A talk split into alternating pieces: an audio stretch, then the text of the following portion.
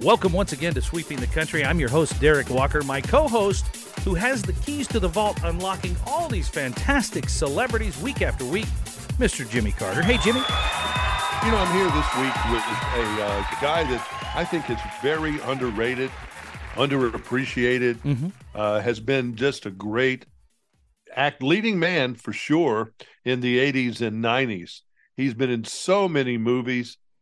he was even Elvis Presley back in 1979 What? and was nominated for an Emmy as a lead actor in a miniseries. He was a very good Elvis uh, back there before we had the great Elvis, which was Austin Butler Yeah, most kidding. recently. But No. Kurt was great. And then you remember him from the early Disney films like The Computer Wore Tennis Shoes. Yes, yes. All this other stuff. He was in Escape from New York and Escape from LA, which that was those were big Yeah, they uh, were. genre films. Um, Tombstone is the greatest though. oh, I- man. I love that movie. I I've seen it a thousand times. that. I really have. I must have seen it 30 times. You know, we just did. love it. We just did a week or two ago. Um, Costner, didn't we do Kevin Costner? And I thought about that we other did. movie that he did was just like that movie, but it wasn't quite as good. He did. Uh, I think it, his was called Wyatt Earp. Yeah, that's right. Yeah, and then this one was called Tombstone. Unfortunately, they came out at the same time. yeah, Uh, Costner's was kind of one of those epic, long things. yeah. This was one that was more. Well, they had stars in that one too. It was just a better film. I agree. Uh, I agree. Tombstone was just a better movie. I had You know, forgotten. with uh, Val Kilmer yeah. as it was in it. No, he was. I got a daisy if you do. I remember all that. Oh yeah. And then you had uh, the two brothers that were in there, and one of the brothers was Sam Elliott. Oh yeah. Great oh, actor. God, it's yeah. a great film. Yeah. and uh, great music, great score, Mhm. great everything. Agreed. Tombstone's great. Let's get started with this. I've been talking to Kurt Russell for a lot of years, and we always have a lot of fun. So let's just get going. How do you know they'll be back? Because they're soldiers like me. Kurt is 47.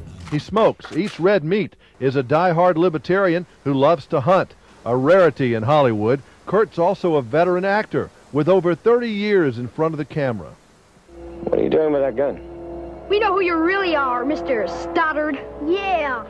Just come forward. Real slow. Real slow. Yeah, come on. Slow. Real slow. Up, up. This is a young Kurt Russell in an episode of the hit 60s show The Fugitive. It's something he barely remembers even doing.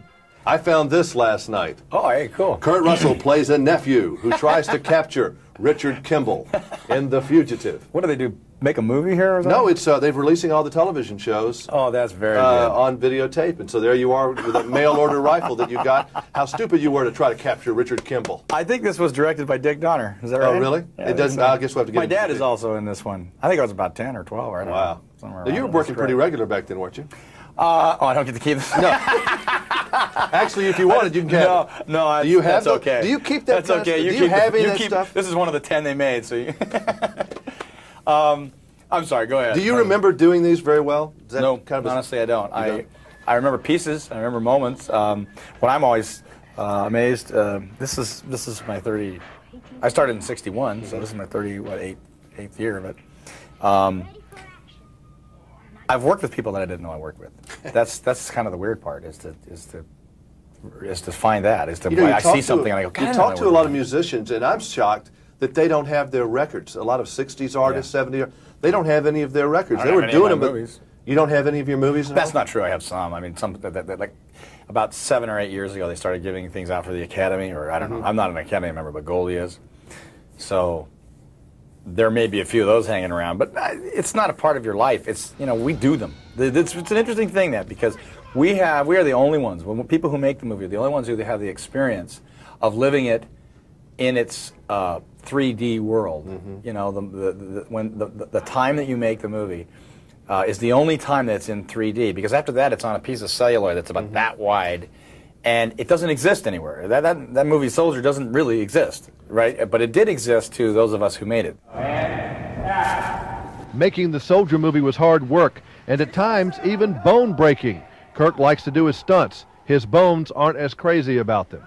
I actually I broke my left ankle and then I then I tore my. Uh, Have you ever done that before or anything like that? Well, actually, I, in ba- when I was playing baseball, I broke my left ankle three times, so it was kind of prone to that. Um, my my right foot just was an accident on the set that just was sort of uh, you know a mistake on a few people's part, especially my own, and um, that's what happens sometimes. Uh, unfortunately, you, you know you can't cover yourself every time, or you're not sharp enough to, or I don't know, you fall asleep, or you get a little lazy, or you get lackadaisical, and when you're doing movies like this, that that's that's the it can be dangerous, and and most of all, it can be harmful to the to the to the project because if you can't shoot, Absolutely. you know, you're, you're, Costs you're a lot of money. Yeah, you know, so you don't. So we were fortunate in that. Um, Glued you back together. we, yeah, I was able to just keep on going. You know, Jimmy, I remember him as a child actor just watching every Disney movie. We talked about the computer who wore tennis shoes.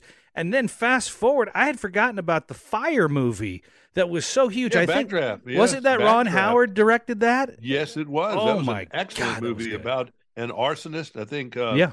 Great Oh my God, Kiefer Sutherland's daddy, Donald Sutherland, Yes. was the arsonist Yeah. in that one. Yeah, yeah, yeah. And of course, he was Snake in Escape from New York. That was the character's name I couldn't remember. But uh, I talk about him in this next interview. We, I was always kidding him about you know being a child actor, and he has the greatest laugh. Uh, this is your 150th year of doing this, I think, according to the schedule here. What do you do to uh, put the fertilizer on the product to grow it every year? I mean, what do you do? How do you, you know, you keep pushing yourself? How do you do that? It's a really good question. Um, I think that uh, at this stage of the game, really, it's been 45 years. You know, at this stage of the game, I have to admit to the fact that I was born to to enjoy um, certain things, and one of them is human beings. I, I love. I love human beings in, in, in situations. I love telling stories. I, I mean, I love being a part of that. I love uh, playing characters. Those two things. I I just a stunted growth, whatever you want to call it. I, I have it in spades. I love it. Don't get tired of it.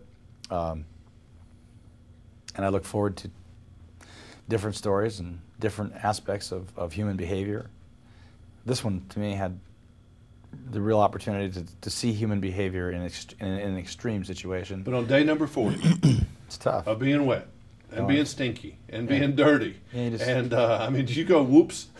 No, I mean, because you've you been down the road before. I even this makes Backdraft look like a party movie. Yeah, I mean, you just hang in there. That's it. You just you you, you look well. You, in that regard, you hang in there. But uh, the truth of the matter is, is you look forward to it. I mean, you look forward. Did you really saying- every day? I mean, you seemed a little crabby on one of these things we were doing, and I was look. I could tell maybe on the Sunday you weren't that thrilled about having to go get wet on Monday morning. Um, you, yeah, on Sunday, that's exactly right. You don't, you, on Monday, on Sunday, you don't, you don't, you don't like the idea of going to, Yeah. back into that situation on Monday. But when you're there, and once you get in Yeah, it, now, you, uh, it's almost like uh, I remember I was playing with Jim, Jim Bouton and I were playing uh, in a in a Class A uh, championship game. And this here's a guy who had been in four World Series or Mm-hmm. something, you know. And he was so excited. He turned to me and he said, "Is there any place else you'd rather be?" And I said, "No." and I, I know that when I'm working um, on a set, it can be as horrible as it can possibly. When you turn around and look at somebody, I get I get that feeling, which is, is there any place else you'd rather be? Is there anything else you'd rather be doing? And the answer is absolutely not. But you're a pro. Wolfgang told me again today that you're a pro, and you have a great reputation for doing that, and that's in your honor that you are. But who were your, you know, when you were like in the '60s doing this? I mean, was it there were Jack Lemmon? I was trying to think of all the people who were out there. Eastwood, you know, who were the big deals of the day? Who kind of did you look at and say that's a cool guy? I'm going to be more like that. I didn't. Um, honestly, I didn't at that time, and even as I was growing up, I never did that. I just didn't. That didn't strike me that way. I've always had people that I looked at and appreciated them for their talent, or thought that they had a, an ability that I thought was really great to watch. Or a work ethic that you thought No, was good? You didn't. I didn't ever know about work ethic. I never. I just that was that was an assumption that was given to me by my dad. My dad said early on when I was nine years old when I went and got my first job. My dad said, "You're doing a man's job now. Now uh, you're you're, you're doing you get earning a man's salary, so do a man's, man's job. job. Show up, be ready to work, go. That's the way it is." And I fig- I just said, "Okay, that was that. That was that other piece of advice wasn't a piece of advice. That's the way it is, and that is the way it is." So. I never, you know, I've seen people who had horrible work ethic where I go, you got to be kidding me, you know, this is, you know, but um, no, I, I didn't look at people and say, oh, I want to be that guy or I want to be like him. I, I it just didn't. In the acting world, that never happened to me. Well, I guess after you work with the king is one of your first things. you know, there's nowhere to go but after you've been with the king. I still met him twice and I couldn't talk both times. He uh, he was he made a big impression on me. Uh, I was was I was ten years kid. old, Oh, you know, man. and he was just this. He was a but he was a he, he spoke differently. He looked different.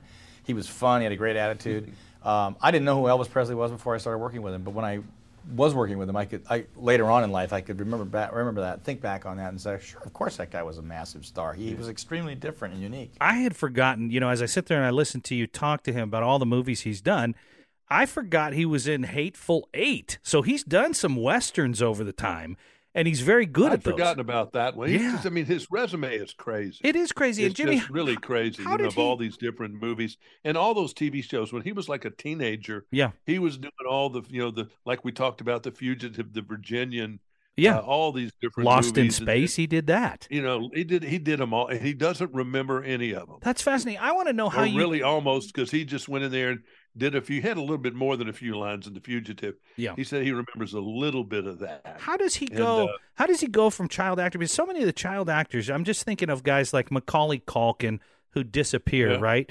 But Kurt Russell didn't. He he transitioned right on through the years. It's Well, his crazy. dad did like Ron Howard and gave him a real big work ethic. You know, Mhm. Ron Howard's dad was in the television show stuff and all that later. Yeah. And Bing Russell, B I N G, Bing Russell, was a baseball player who became an actor who was in hundreds of television shows in never in leading roles. Never knew that. Uh, a piece of trivia about Kurt Russell in 1966, the last thing that Walt Disney wrote on a piece of paper was the name Kurt Russell. really? I wonder why. Does anyone Is that know? a piece of? I, no, I don't think anybody knows. I mean, he was a, you know, he was in a lot of Disney movies and in the Walt Disney's Wonderful World of Color. yeah. Uh, he was in a, in a number of those those shows, but I guess Walt was getting ready to ask him to do something else. So I wonder. wow. If, I wonder if he, you know, either that or I wonder if he was just writing down meaningful people, you know, that he thought put him on the map. Because Kurt Russell was in a ton of Disney movies. He was, Yeah. and you know, he's. We didn't talk about this, but Goldie Hawn. Oh yeah, Uh, I don't know that they ever got married. I think they've just been living together. they they didn't. this As far as I know, they never did, and they even acted Yeah. leading roles together and did a great job. You said the movie, and I can't remember it. Um, Overboard. was one of Overboard. Yeah, great comedy. I mean, it really was good. but you know, Kurt was in a movie that was really good with Dakota Fanning called Dreamer. I saw this movie two days after Katrina hit, and I was really worn out from having to see all those images. Went to this movie, left, and called him and said, "Man, I'm so glad I went to see this movie tonight," because it's just one of those movies that Yeah. lifts you up. It is. And I don't know if you, if you know, you can't watch it like a regular person, but let me tell you, it does. It lifts you up.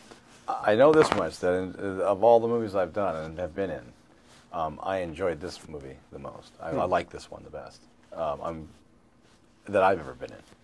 Uh, I've just never been in a better movie. Is this little girl? Uh, I, I don't woman, Dakota Fanning. I've interviewed her probably ten times, and I just I'm amazed every time I spend time with her. Yeah, she's a great person. She's a she's a terrific person with a tr- tremendous ability to recreate it. Re- she's free in the sandbox. She, she she plays. She goes back and forth. She has a great time. You know, by that I mean she has this great ability to act with you, uh, you know, and have a freedom. She does it the right way. You know, I don't know what else to say except that that's the way to do it. You know, it's like Well, that, you that's were a what child watch, actor. you know? I mean, you know what it's like to be in her shoes, and uh, I mean, does, have you worked with every actress in Hollywood? Isn't she one of the best? I mean, really, to give you a scene? Oh, clearly she's one of the best. She's pro- uh, my my only my. I don't know anybody better. I, I, I, she's clearly one of the best. I, I'd be hard pressed to say she's not the best. I mean, she happens to be very young.